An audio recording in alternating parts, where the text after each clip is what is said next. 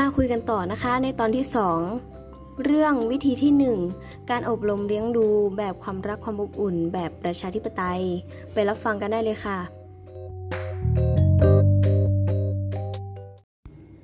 การอบรมเลี้ยงดูแบบให้ความรักความอบอุ่น แบบประชาธิปไตยนะคะ เป็นการอบรมเลี้ยงดูโดยความรักความเอาใจใส่และความเข้าใจ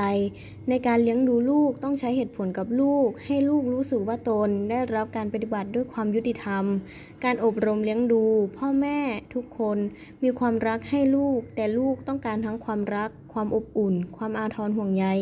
ไม่ใช่เพียงแต่ความรักอย่างเดียว วิธีการเลี้ยงลูกแบบนี้ พ่อแม่ต้องให้ความสำคัญแก่ลูก โดยถือว่าลูกมีส่วนที่มีความสำคัญต่อครอบครัว พ่อแม่ให้ในสิ่งที่ลูกต้องการจริง ๆ นะคะ จัดประสบการณ์ต่างๆ ให้ตรงกับพัฒนาการตามความต้องการของลูก เหมาะสมกับความสามารถทั้งทางด้านร่างกาย อารมณ์ สังคม และทักษะของลูก โดยไม่บังคับลูกทำในสิ่งที่ลูกไม่อยากทำหรือไม่สามารถที่จะทำได้ ให้การยอมรับและยกย่อง โดยสร้างความเชื่อมั่นในตัวเอง ให้อิสระแก่ลูกในการกระทำกิจกรรมต่างๆ เอาใจใส่ช่วยเหลือและแนะนำลูกนำความเหมาะสม